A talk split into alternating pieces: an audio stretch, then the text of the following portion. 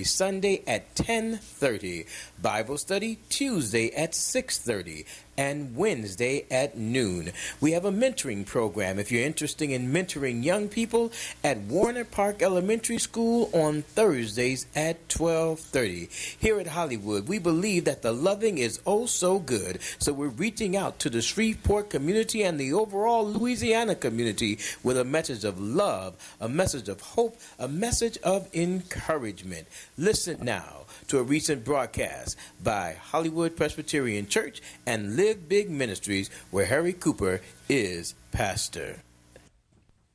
That your word will go forth, that your people gathered in your name will know you as we have been known by you. Purge us and cleanse us of all of our iniquities and let the words of my mouth and the meditations of our hearts be acceptable in your sight. For God, you are our strength, you are our rock, and you alone have redeemed us. In the name of Yeshua, Jesus, our big brother, through the intercession of the Holy Spirit. Amen and amen. This morning, I direct your attention to the book of Acts, the 16th chapter. Listen for the word of God. Acts, the 16th chapter, beginning with verse number 22. For as long as the Spirit gives utterance, like to preach from the topic it happened. Now what? It happened. Now what? In addition, there's a text from Psalm 22 that I will read. Beginning with verse 1, Psalm 22 says, My God, my God, why have you forsaken me? Why are you so far from saving me, so far from the words of my groaning? Oh my God, I cry out by day, but you do not answer, by night, and am not silent. Yet you are enthroned as the Holy One. You are the praise of Israel. In you our parents put their trust. They trusted and you delivered them. They cried to you and you and were saved. In you they trusted and were not disappointed. It happened. Now what?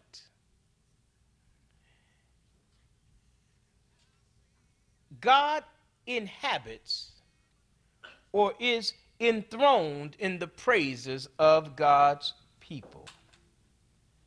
And there are some times and situations in life, I believe we all can agree, when it seems like everything is topsy turvy. There are some days when you have done all you know how to do. You have given your all and you are still running on empty. When you have done your best, but your best just wasn't good enough. How, how do you handle the guilt from the past when your misery becomes a tragedy? When all the things that worked on yesterday don't seem to work today. Th- this word from the Lord today is a word that is meant to help us through our nighttime experiences. Nighttime experiences when everything is not as clear as it is in the daytime. Those nighttime experiences when we might start rocking ourselves back and forth, trying to make sense of what has happened to our lives. Those nighttime experiences when we can think about how positive we were at one point in time, but now we look around and it's just not working for us anymore. Those nighttime experiences when we began to think about all of those whom we have had in our lives for a long period of time, but we start counting and counting and counting, and we reach that part when we begin to realize we know more dead people than we know living people.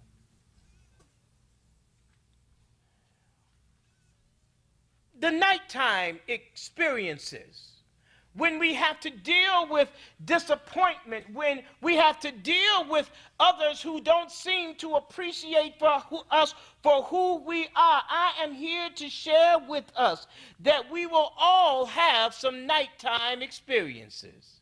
And if you spend any time on the internet or on watching television, you can realize that in some ways it is a nighttime experience in our country right now. I wish I could say that it's different. I wish that I could say that suddenly, magically, I had some words that were going to make everything suddenly go away. I wish that I could share with you that this afternoon, when we gather together for community conversation and prayer, that suddenly everybody's going to be all lovey dovey, hug, huggy, huggy, and we're going to go out and change the world. I wish I could say that it would happen just like that. And I'm sure that you wish I could say that too. But the reality is, it's going to rain on the just and the unjust now and tomorrow. There are going to be nighttime experiences that each one of us is going to have to deal with. The question is, it happened, now what? It happened. Now what are we going to do? We're going to have to deal with the nighttime. And so I believe that when we look at our text today from the book of Acts, we see how Paul and Silas dealt with their nighttime experience.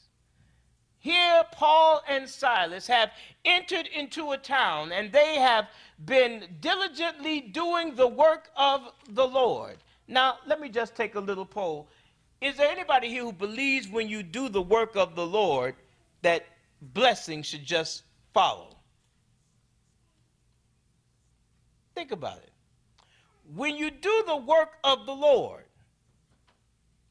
the things that God asks you to do, when you do what you're supposed to do, do you not believe at some level that things should work out?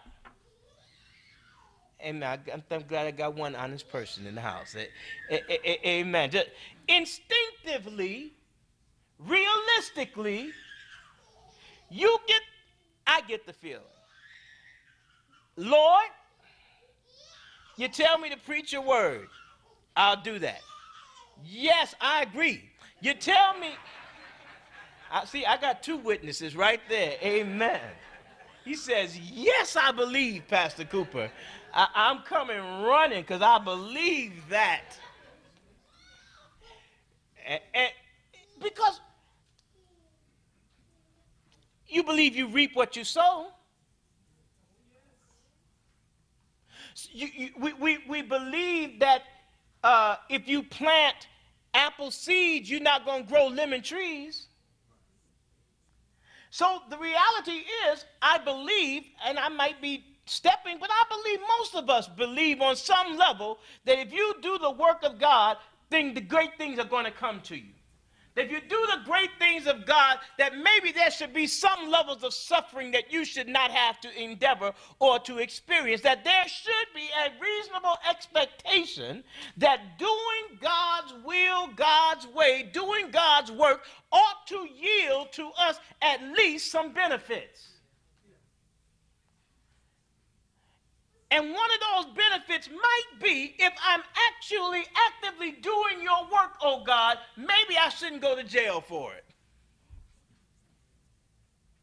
Maybe if, if I am compelled to love people and I go out to love other people and I'm doing this actively with nothing to gain from my own personal self other than doing what you asked me to do, maybe I should not end up in jail.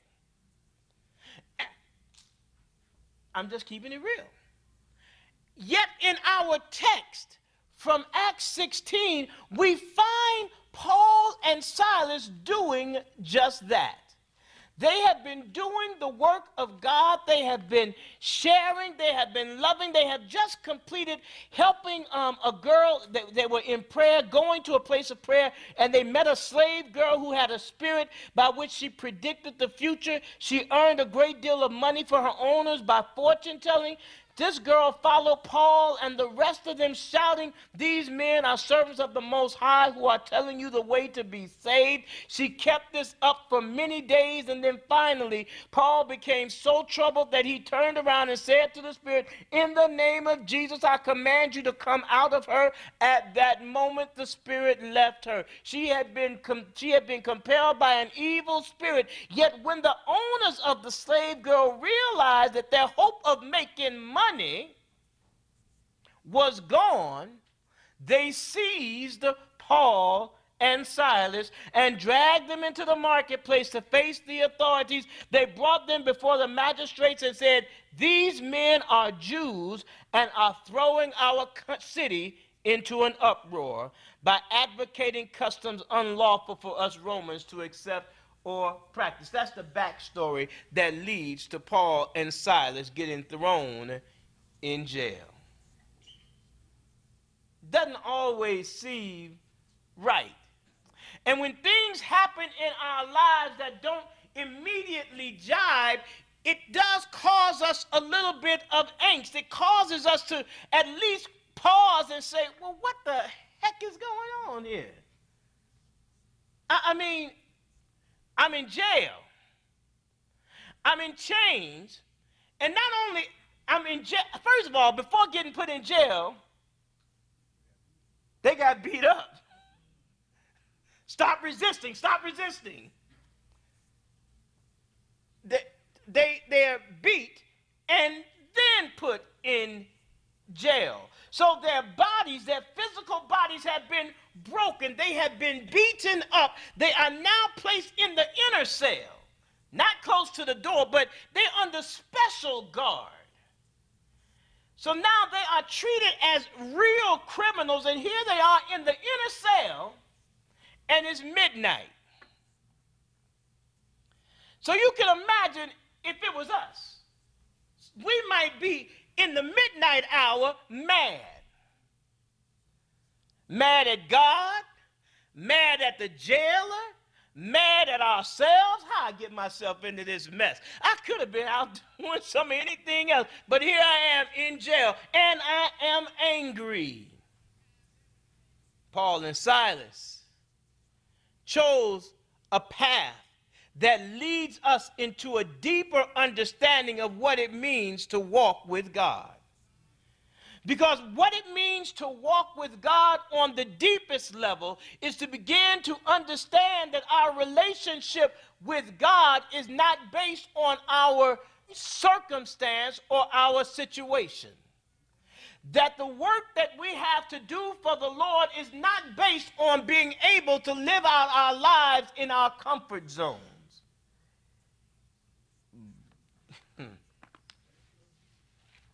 That when we really commit ourselves to worshiping and serving God, we are opening ourselves up to unlimited everything. It could be unlimited pain. It could be unlimited disappointment. However, the other aspect of it is if we are, and this is cool, because I, I know y'all saying, where's the good news in this, Pastor? Here it is if we are exposed to unlimited pain, we will also be exposed to unlimited possibilities. When we have God in our life and we go through, if we are going through and suffering, we also have a Savior in the midst of our suffering. Which lets us know that what we are going through pales in comparison to where we are going to, and therefore we continue to press on toward the blessings God has for us. We cannot quit just because it happens. We are compelled by God to instead of throwing up our hands and throwing in the towel, to recognize that exposure to pain also exposes us to promise. What do you mean, Pastor? What I'm saying is if you go through the pain, you can also understand you're going through the pain. Having the pain, having God does not eliminate the pain, but it opens to us the promise that I will be with you always, even to the ends of the earth. It says you might have to go through, but there's still some companionship on your journey. So Paul and Silas are in jail in the inner circle at midnight, and their response to their problem is praise. Now, now, now that, that, that, that takes some radical believing there. In the midst, at midnight, Paul and Silas are praying and singing hymns to God. I, I, I can just imagine that our ancestors understood this understanding. They would be able to sing a song, Nobody knows the troubles I see. Nobody knows my sorrow. Nobody knows the troubles I see. Oh, glory, hallelujah. That doesn't seem to go in the same song. But that's what they said. They, they, they were able to take a song from Jeremiah which asked the question Is there no balm in Gilead? That was the question. Yet instead of operating in the question, our foreparents said, Yes, there is a balm in Gilead to make the wounded whole. There is a balm in Gilead to heal the sin sick soul. Sometimes I feel discouraged and think my works in vain, but then the Holy Spirit revives my soul uh, again. They, they, our, our, our foreparents understood. They went through and stuff happened to them day after day after day after day. But instead of caving in, they were able to take make music from their misery. They were able to take their sorrow and turn it into joy for tomorrow. They were able to take their pain and translate it into an eternal gain. They were able to stand in the midst of what was going on. And that I believe they were able to pull from Paul and Silas. It was right there in the book. They were singing and praying, praying and singing. Mm, mm, what do we do when our vitality has been violated, when our life becomes listless, when our drive becomes drab, all because we want to try to avoid the nighttime? I am sharing with us we can't avoid the nighttime, but what you're going to do about it. It happens. You cannot unlive anything that has ever happened in your life. I wish you could. I wish that your uncle, your, your your father, whoever it might have been that might have violated your sense of trust, that might have happened. I wish that it didn't happen. But you can't unlive it. What will you do now? I, I wish that Sandra Bland wasn't dead. I wish that that that Philando Castile wasn't dead. I wish that the five officers were not killed. I wish that the three officers last Sunday were not killed. I wish that they had left us on the African shores and but I wish that those who have done evil and done the things that I believe are inconsistent with what I believe the love of God would have humanity to experience and to express itself. I wish those things did not happen, but they did. And me wishing it won't make it go away. You wishing it won't make it go away. Closing our eyes to it won't make it go away. Acting like la la la la la in everything, uh, you know, Pollyanna is not going to make it go away. How will we respond? My thought is one of the things to do, one of the ways to handle it is to just stand. To stand. Stand I use as an acronym. Say thanks and never doubt. Say thanks and never doubt. Stand. Say thanks and never doubt. What does it stand for? One more time. Stand. In other words, pray and praise your way through to your breakthrough to just, I am going to stand no matter what the enemy throws at me, no matter all the things that the enemy might try to make me believe and second guess God and second guess my relationship, second guess my walk. I refuse to let the enemy take control of my life because I know my Redeemer is alive. Praise is an expression of faith and a declaration of victory. It declares that we still believe God is with us and is in control of our outcome and all circumstances. Paul and Silas were in jail in shackles, but they were not shackled. Their bodies were in jail, but their minds and their souls and their spirits were free. Imagine how many people are living right now chained to bad thoughts and negative behaviors, but walking the earth as free as they could be. Imagine how many of us at times have allowed ourselves to be locked in rooms filled with open doors because we don't think we can do it, because we don't believe we can get through it, because we say this is the worst thing that can happen. If this thing happens, I know I couldn't stand that. I encourage each one of us, as I did at the beginning of the year, to take control of the words that we use to describe our situations. Because when you speak faith, then faith begins to produce faith, which begins to produce faith. But when you speak fear, then that is what begins to control you. And I share with us God has not given us a spirit of fear. God is not making you scared. God is not asking you to be scared of any white man or any black man. And the reality is some of us are. Don't we don't we don't need to play with the reality. You know, like I know, if we walk up against a group of young African American men who seem to be sagging, your initial thought is not, hey, my brothers, what's happening? Let me hug you up. There is an instinct within us about us to look and say, wait a minute, let me assess this situation. Are we going, am I going to survive this one? So we don't need to make believe that everything the police does do are just bizarre to us.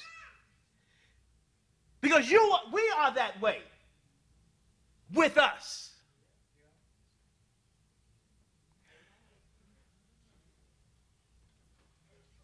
The challenge that we have is to work through our own issues as well is to begin to understand that God did not make you that way. God is not at the core of allowing us to be afraid of our young men and our young women just because they don't care about us. And the reason they may not care about us is because we have never really reached past our initial instinct to reach to them, into their lives, because we were afraid. But guess what?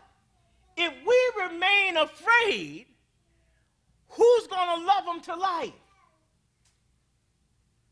It's, it's a reality.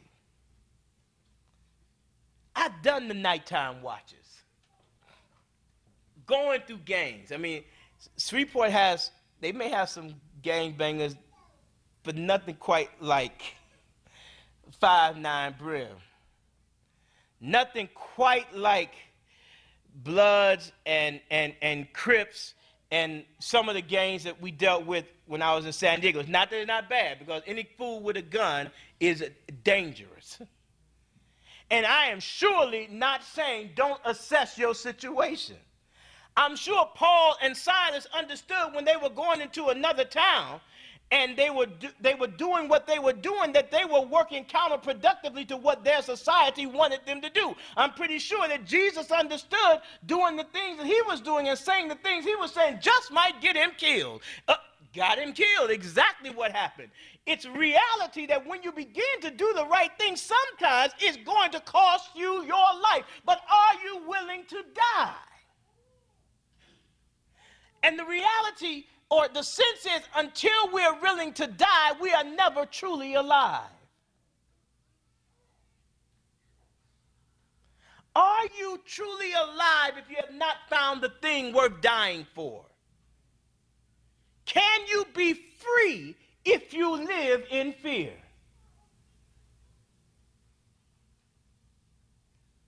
That's something to contemplate, maybe. Paul and Silas are free even though they are in chains. Because they realize that you can chain my body. You can put my body in chains. You can put my body in the ground, but my soul, that's what's going to last, that's what's going to live and that's what's going to last. God, I'm going to walk with you no matter what. I'm going to praise you no matter what. I'm going to keep on praying. I'm going to keep on believing. And then some things start happening because when you remain faithful to God, it, might not happen in the time that you think it's going to happen. It might not happen the way you think it should happen, but oh, there's some suddenlies in your life.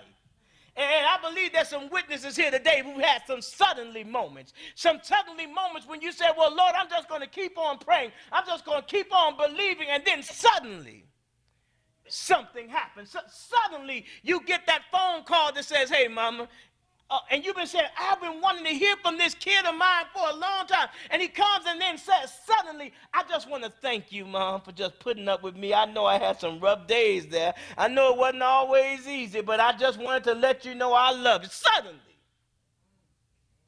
suddenly things start to happen. Suddenly, all of the things that you have been working for start coming together. Suddenly, you have a sense of spirit that says, I can go on. Suddenly, you begin to understand the earth starts to quake. And that's what happened. The earth started to quake. When prayer, when Paul and Silas started to pray, there was an earthquake. And I'm saying when you praise through to your breakthrough, there will be some earthquakes. I'm saying that God will start breaking some shackles and chains around you to get you through what you're going through so you can get to where you are going to. If it is that you are seeking the promised land, understand, my sisters and my brothers, you cannot get to the promised land without going through the wilderness.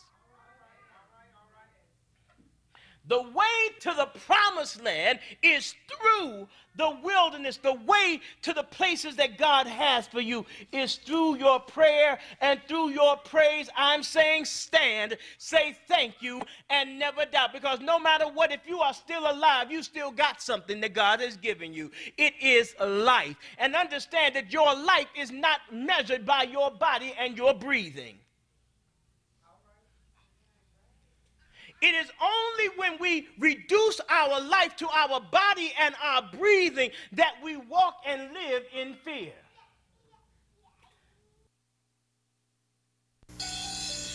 You've been listening to Live Big Ministries, where Harry Cooper Jr. is pastor and spirit coach.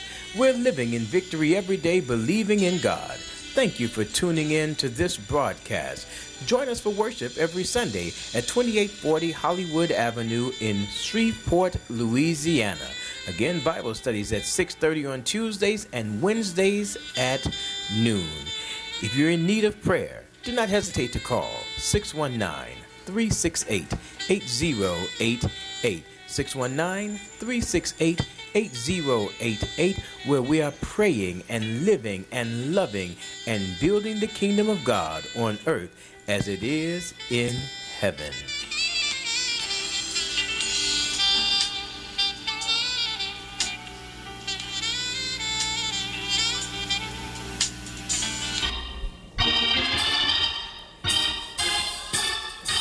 This is KAYT. Jena. Alexandria. This is gospel radio at its very best. 88.1